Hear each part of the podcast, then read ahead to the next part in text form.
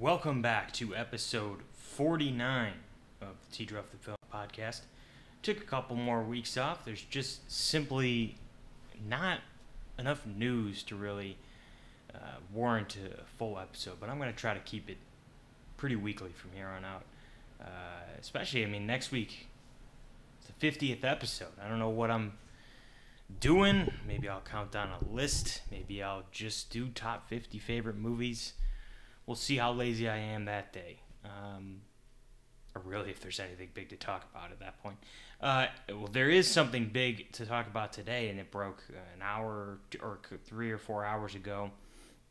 And that is Michael Keaton is apparently in talks to portray Bruce Wayne once again in Ezra Miller's The Flash film.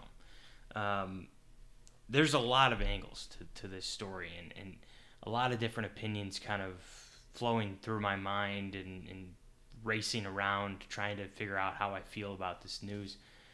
And I don't I don't know. I mean, on the one hand, you can imagine that maybe he was going to play Thomas Wayne at some point in this film, and that made a little bit more sense. Um, but when you think about it, I guess if they really are going to do the multiverse with the DCEU or whatever version of, of this universe that they're calling, it's cool, sure, that, that they're bringing back Michael Keaton. Uh, you know, as Bruce Wayne, probably not Batman at all. I can't, I can't imagine that Warner Brothers is going to want to put Keaton in a Batman suit, not because he's pushing 65 or whatever, but because they're banking on Robert Pattinson, Bobby Bats himself, to be carrying that franchise for the next 10 years. And they're not going to want to, within the first year of Bobby Bats being Batman, they're not going to want to just introduce another version of the character, even if it is multiverse, because eh, the general population and the general audience is not going to fully understand what they're trying to do with, you know, a multiverse or you know, interdimensional uh, alternate universes. I mean, it, it's just, and you know, I don't watch The Flash anymore, the TV show, but when I did, I can tell you how old that storyline got, and it got very old. I mean, just you'd be like, oh, well, they're just gonna pull a different version of Harrison Wells, or, or they're just gonna get a different version.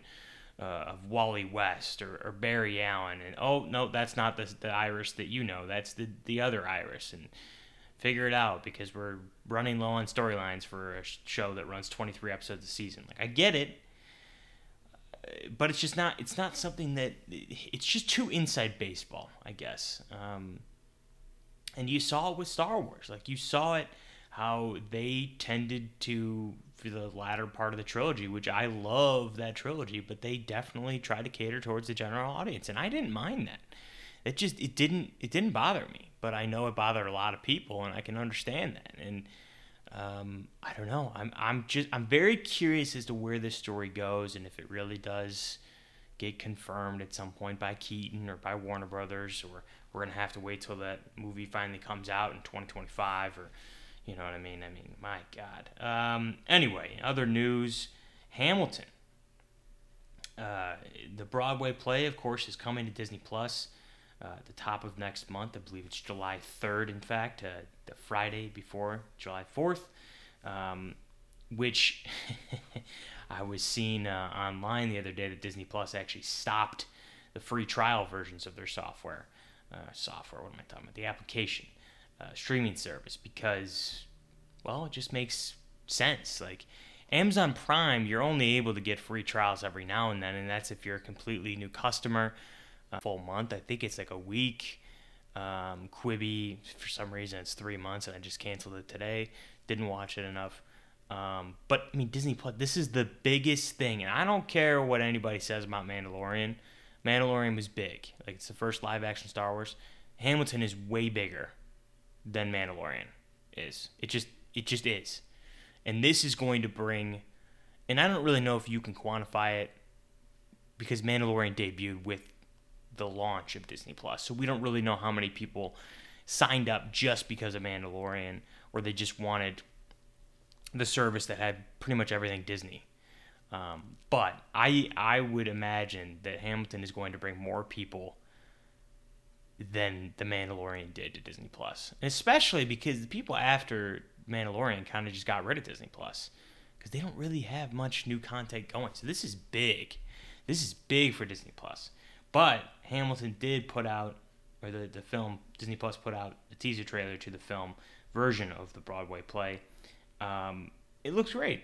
Uh, you know, I, I, I'm trying to think if I've, the only version of a play that I've seen turn into a film version, I guess you can say it was Phoebe Waller-Bridge's Fleabag. I saw that in theaters last year, and and but that didn't even it didn't feel like a full production. The camera doesn't really move. It's just Phoebe sitting on a you know a stool for the majority of the hour 15. Um, this is this is a, a, totally different you know realm of, of, filmmaking. This is a this is a full production. Um, different camera angles. There's close-ups. There's wide shots. Like I'm excited, and I I'm curious as to you know I mean, do we get a lot of crowd audience in this? Uh, how did they work that in? Did they try to get rid of that and make it feel more of like a feature film? Like you're you're react like you don't have a laugh track, you don't have any gasps from the audience. Like I don't know that that'll be very interesting to see how they handle that side of things. Um, but yeah, it's it's uh it's interesting. It's interesting and it looks great, and I'm I'm looking forward to it in a week and a half. I guess is really what it is. Uh, here we go is the part of the you know the episode where Jeff Sneider over at the In Snyder and uh, the Sneider Cut podcast likes to call Tenet Watch, and of course, it's been three weeks since we've uh, you know done an episode, and since that time. Tenet actually moved. It did move two weeks. It got pushed to July 31st. Um, and most theaters are either, I mean, there's some theaters by me that are opening at the end of this week. There are some theaters that are waiting till mid July. And at that point, uh, you know, Nolan and, and Warner Brothers are actually putting out Inception into theaters uh, amidst many other films. Batman Begins, Space Jam, I think is one of them. Of course, Trolls World Tour is finally being put into theaters. Um, but yeah, in that time in between uh, when theaters open and Tenet comes out, uh, you know, you're gonna have some classic releases. I don't know. I mean, I didn't, I I would like to say I'm gonna be there. I'm gonna be there for a lot of these releases, especially even Mulan, which I, I believe is still scheduled for July 24th. Um, we're gonna see though. Uh, Illinois is doing a lot better than the other states, but you know things could change in a week, two weeks, who knows? Mean, we're still we're still a little over a month out from when Tenet gets released, and I, I yeah, I don't know. I don't know. I don't have an answer. I don't know if I'm going to be back. Maybe I'll wait a week or two till the crowds die down, but maybe that's what everybody else is thinking as well. So, play it by ear. Cobra Kai moved to Netflix officially. I think that was announced today, um, um, along with the previous two seasons uh, of the show as well. Was moved to Netflix, which is nice because if I ever do, you know, sit down and watch the show, I'm glad that they're gonna have all three seasons, and it's not gonna be like, oh, this is just season three. You got to go to YouTube Premium to get the first two seasons. Like, I, you know, I'm never a big, I was never a big Karate Kid guy. I think I've seen the first one I've seen bits and pieces of the Hilary Swank one on TV back in the day, um, but I was never a big Karate Kid fan. So the series never really excited me. But if it's at my hands when I'm looking for something to watch on like a Wednesday night or Saturday afternoon and I see, oh, there's Netflix. Oh, look, it's Cobra Kai. Maybe I tune in. Maybe I maybe I start the show. Maybe you don't really need to know the lore of the the whole series to, to enjoy it. So, uh, you know, I, I might check it out. I, I think it just it just depends on if I'm too backlogged at that point of shows because there's so much stuff to watch. But at some point, we are gonna have a little bit of a gap because there hasn't been anything in production for the last three months, besides probably animation. So it, it's going to be very interesting to see, you know, when that gap will be, or if Netflix is going to try to fill it with a bunch of, uh, you know, films and television projects they purchased from the studios over the last couple of months. Like, I, um, what was uh, well, Greyhound is going to be on Apple TV Plus. There was another film that oh, Trial of the Chicago Seven, the, the um, um, uh, oh gosh, the writer of Social Network, the writer of West Wing. Aaron Sorkin's uh, new film at the end of this year uh, with Joseph Gordon-Levitt. I, I, I want to say Seth Rogen might be in it too. I could be wrong there. Um, I think Sacha Baron Cohen's in it as well. That is being in talks to to be purchased by Netflix right now, which is interesting. Um, and that was supposed to come at the end of this year, so that that's a very curious move. Maybe these studios just don't have faith that there's going to be enough people in the audience. I, I don't know. I don't know what their thought process is, but uh, it's very interesting. Speaking of awards caliber films, the Oscars were pushed all the way to April of 2021.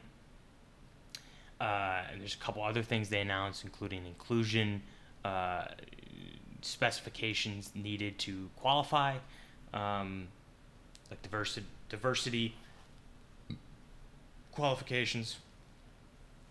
Um, and so they're going to allow movies in February and I think in March, or I'm sorry, January, and I think in February. I don't know about the March and early April films. I don't think those will be able. But it's also like think about it. So like, if a movie comes out in January and February, can they basically say like, hey, you know, we want to be included in this year's award season, or actually, you know what, we're gonna wait till next year's. We're gonna wait till the 2022 Oscars. Or at that point, are they just gonna cancel the Oscars next year altogether and have a two-year Oscars celebration in spring of 2022? Oh my God, that would be terrible if we had to wait that long. I know it's a first world problem, but man, the Oscars, it's my favorite day of the year, and that would suck real, real bad. But I mean, if if the Oscars aren't going to be what they are, there's not going to be interviews in the red carpet. There's not going to be anybody in the audience. It's going to be an online show. Like I don't care as much. It's something about the theatricality of the whole show that I love. I love how it goes four hours. I could watch a six-hour Oscar show, you know. Um, but I gotta believe, as, as where a lot of people were saying online, I gotta believe this is probably a a network um, decision to announce this this early. Maybe there's some programming they want to make sure they have on the calendar. If they're not going to do it in February, they want to have a specific date because I can't imagine by February things are going to be back to normal. But maybe by April, maybe, never know. Um, anyway, final part of the show. What am I watching currently? Um, I think yeah, the last episode that we did, I had already finished the leftovers. It was a couple days prior to that. We kind of did a discussion on that, but I'm in the midst of a rewatch of the show already, the the leftovers, uh, with my siblings, of course. Um, I had, it's one of those series you just have to talk about. You have to. I don't know a single other person that has seen the leftovers that I know personally. Of course, people online I follow and stuff have seen leftovers, but I don't know a single other person in my life that has seen the leftovers. I keep every person I talk to, but oh, what shows you watching? I'm saying watch the leftovers. Watch the leftovers. It's dark. It's grim at times. It's even violent. Um, can be sad. But it is so worth the payoff that you get at the end of each season, but specifically at the end of the actual series. Um, it that first season is very dark. I gotta say. So if you can't get through the first season, I I get it.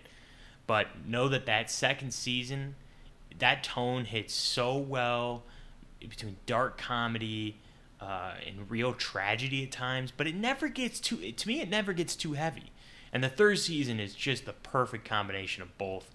Damon Lindelof just perfectly encapsulates the entire meaning of the series. But anyway, this isn't this isn't another leftovers discussion. Uh, I finished the staircase uh, about a week or two ago which is that murder uh, mystery Netflix. Uh, well, I guess it wasn't originally a Netflix show, but it's like 15 episodes, 14, 15 episodes. Um, uh, basically, a man who served time for allegedly committing a crime, and it's well, well, was he actually guilty, or, or was there was there enough doubt that maybe he wasn't? Um, and that that was a fascinating show, um, but I think I think the mystery of it kind of overtook the quality of it, right? Like you kind of want things to be more. Um, how should I put it? You want you want the outcomes to happen that inevitably you know are probably not legit.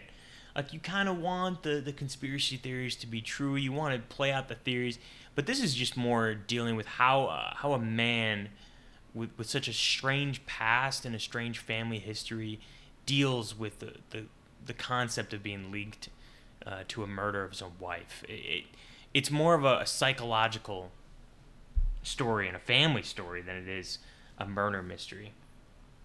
I watched The Pelican Brief a couple weeks ago with Julia Roberts and, and Denzel Washington. I can't even remember why I decided to sit down and watch that one.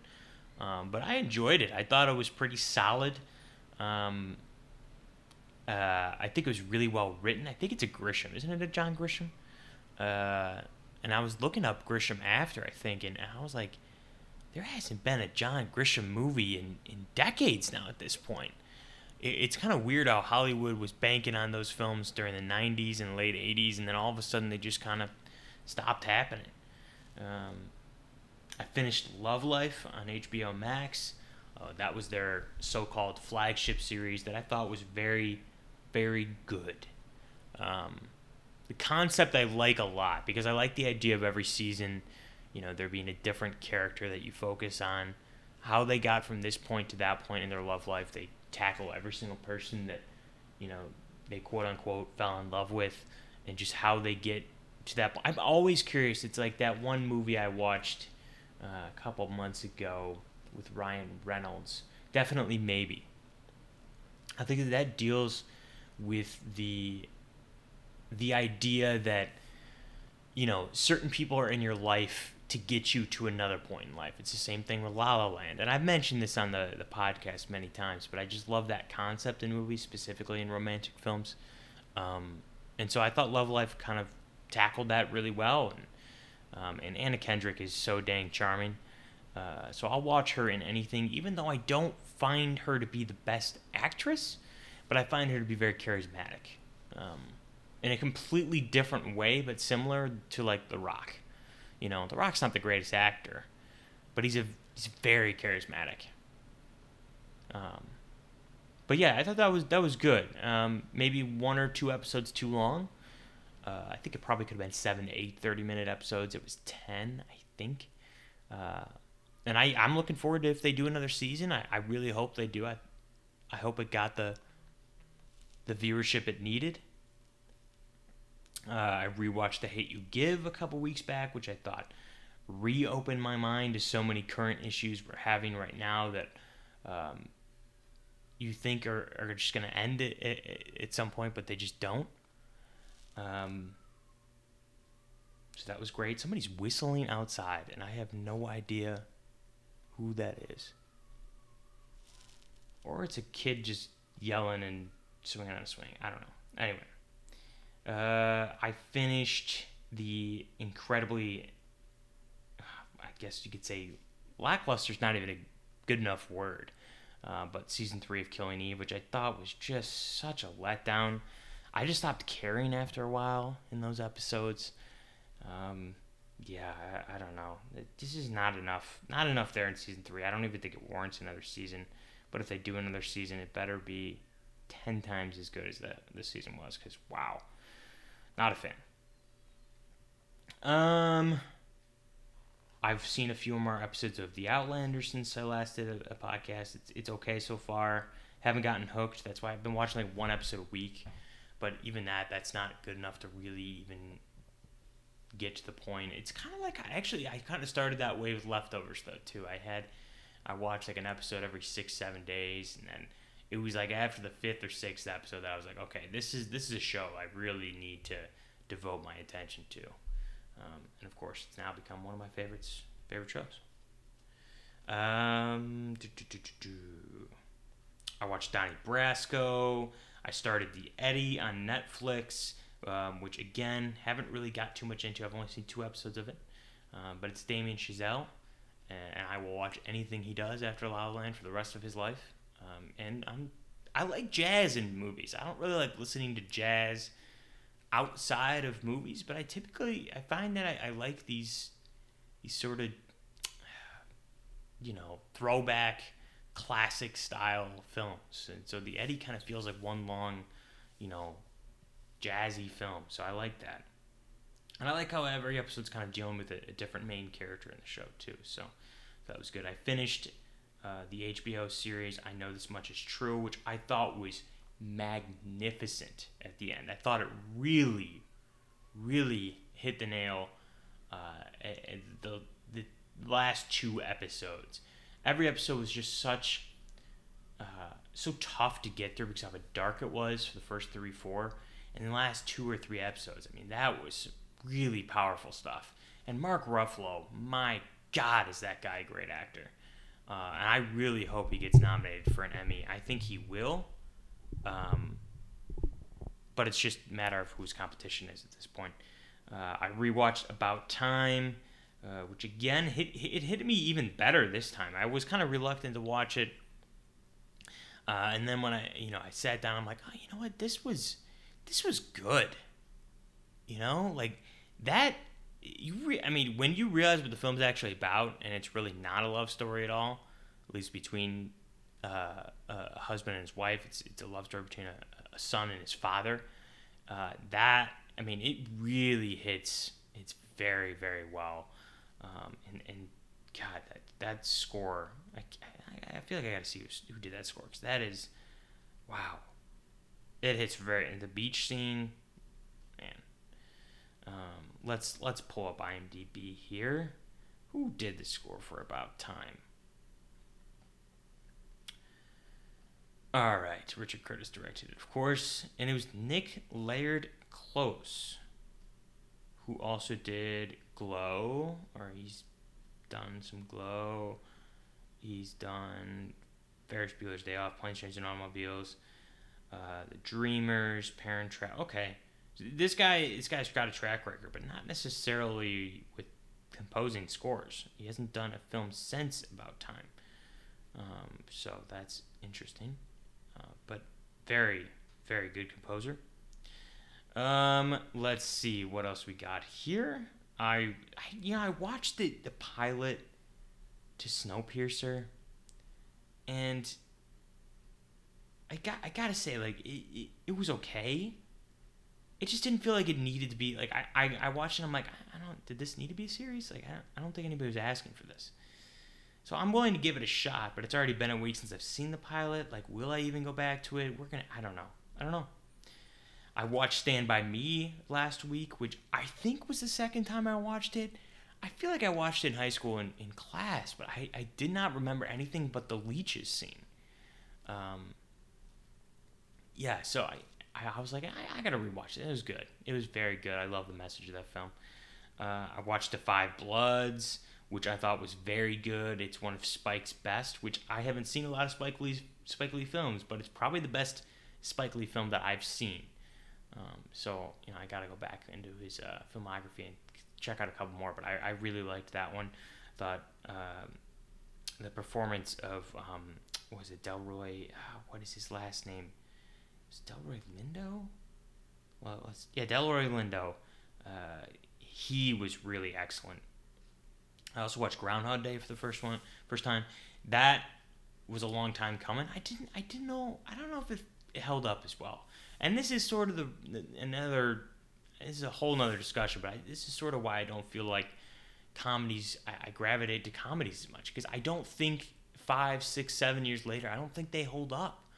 I don't. It's so rare to have a comedy that hits you as well the 10 years after you see it or 7 years after you see it like like dramas do. Like dramas to me are timeless. It doesn't matter what a drama looks like or the references because dramas aren't built around references. A lot of comedies are built around references um, and certain things that are happening in the world at that time. Uh, and dramas and other genres just don't, and they're not built around that. That's why they, you know, that's why I can still cry when I see The Lion King or or tear up at the end of Breakfast at Tiffany's or or you know or like even I'm looking at my poster bringing up Baby right now and that's a screwball comedy that is not built around references. That's built around like physical comedy and situational comedy um, which does hold up. So if, if it's something like that then sure. And the Groundhog Day Groundhog Day isn't even it's not even like it's it's a straight comedy I just didn't you know, I think what the situation is, I think the concept of Groundhog Day has been done better since. So, you know, like Happy Death Day, Edge of Tomorrow, the Legends of Tomorrow episode, the Arrow episode that did it. I think all of those did it honestly better than Groundhog Day, and that's that's you could say it's not fair, but that's just reality to me. To me. And then just last night, I watched the I Love You Now Die HBO. I guess you can call it film or, or series. Uh, I thought that was very interesting and it brought a different light to that story that I think anybody who's on social media in the last five, six years knows about. Um, so check that out. Uh, dark, dark for sure, depressing at times, but it was good. Um, so that's gonna pretty much do it. So we'll see if next week is the 50th episode, or maybe it'll be seven weeks from now when I, you know, have something better to talk about. Maybe it'll be when Tenet comes out. Maybe I'll wait. I think I'm planning on doing one every week, but we're gonna see. All right, that's it. Have a Tenet filled. Oh, it's not coming out this weekend. Have a leftovers filled weekend. That's it. See ya.